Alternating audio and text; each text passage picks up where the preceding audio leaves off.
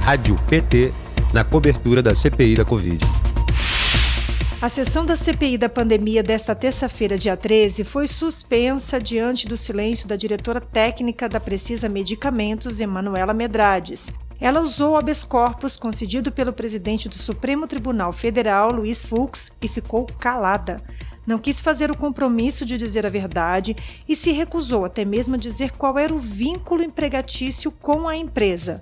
O relator Renan Calheiros, do MDB de Alagoas, repetiu a pergunta. Qual a sua relação, Emanuela Medrades, com a Precisa, profissional, técnica, medicamentos? Vossa Senhoria é empregada da empresa? Ou a que título é a sua participação na Precisa? Senhor senador, por orientação dos meus advogados, eu vou permanecer em silêncio. Nós fizemos uma pergunta teste. Foi feita uma pergunta teste simples, dá licença. Baseado na resposta dela, nós iremos suspender a reunião. Vou fazer o embargo de declaração agora, baseado nessa Senhor resposta, para presidente. que o presidente Fux possa dizer quais são os limites. Diante da situação, o presidente Omar Aziz, do MDB do Amazonas, suspendeu a reunião para estabelecer contato com o presidente do STF.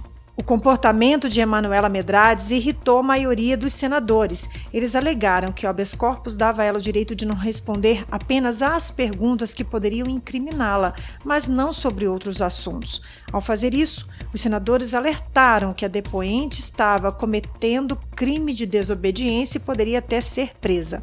Omar Aziz chegou a desconfiar do fato de Emanuela ter prestado depoimento à Polícia Federal um dia antes de falar à CPI, o que a tirou da condição de testemunha para a condição de investigada.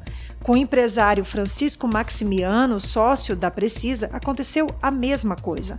Na condição de investigados, eles podem usar um habeas corpus para ficarem calados. A nossa depoente de hoje, para vocês terem uma ideia, foi ontem ouvida pela Polícia Federal.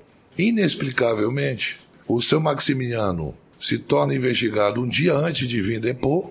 Inexplicavelmente, a nossa depoente de hoje também é ouvida um dia antes de vir depor. Não quero eu aqui fazer qualquer tipo de pensamento que há um movimento, longe de mim falar isso da Polícia Federal, mas é estranho e para mim e como para muitos outros aqui, como jabuti não sobe árvore, né, nós não podemos entender como é que são feitas essas coisas. A Precisa Medicamentos é a empresa que intermediou a venda da vacina indiana Covaxin. Uma série de irregularidades neste contrato foi denunciada pelo servidor do Ministério da Saúde, Luiz Ricardo Miranda, e confirmada pelo consultor técnico William Santana. O contrato de 1,6 bilhão para a compra de 20 milhões de doses é alvo de investigações do Ministério Público Federal, do Tribunal de Contas da União e da Polícia Federal. O senador Rogério Carvalho, do PT de Sergipe, pediu a quebra de sigilos do ministro da Defesa, general Braga Neto, durante o período em que ele esteve à frente da Casa Civil. Na avaliação do senador, a tentativa de Braga Neto de proteger o sigilo dos seus atos durante o período em que ocupou a Casa Civil pode ser a razão da tentativa de intimidação da nota divulgada por ele na semana passada contra a CPI. Do que ele fez na condição de ministro da Casa Civil. E isso pode ser a base da tentativa de intimidar esta comissão, para que esta comissão não solicite, por exemplo, a comunicação interna dele com os demais ministros da esplanada, para que a gente possa avaliar como ele se conduziu no combate à Covid-19.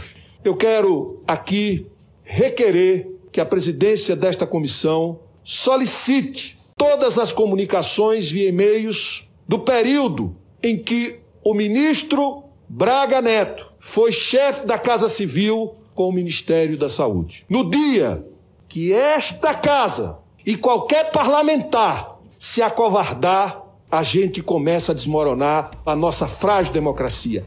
Para Rogério Carvalho, o general teria participado de negociações suspeitas junto ao Ministério da Saúde para a compra de vacinas contra a Covid-19. Já o senador Humberto Costa, do PT de Pernambuco, enfatizou que na CPI não estão em julgamento as instituições que compõem as Forças Armadas do Brasil, mas o colegiado precisa investigar os nomes que compõem os quadros militares que surgem durante as investigações. Vamos ouvir.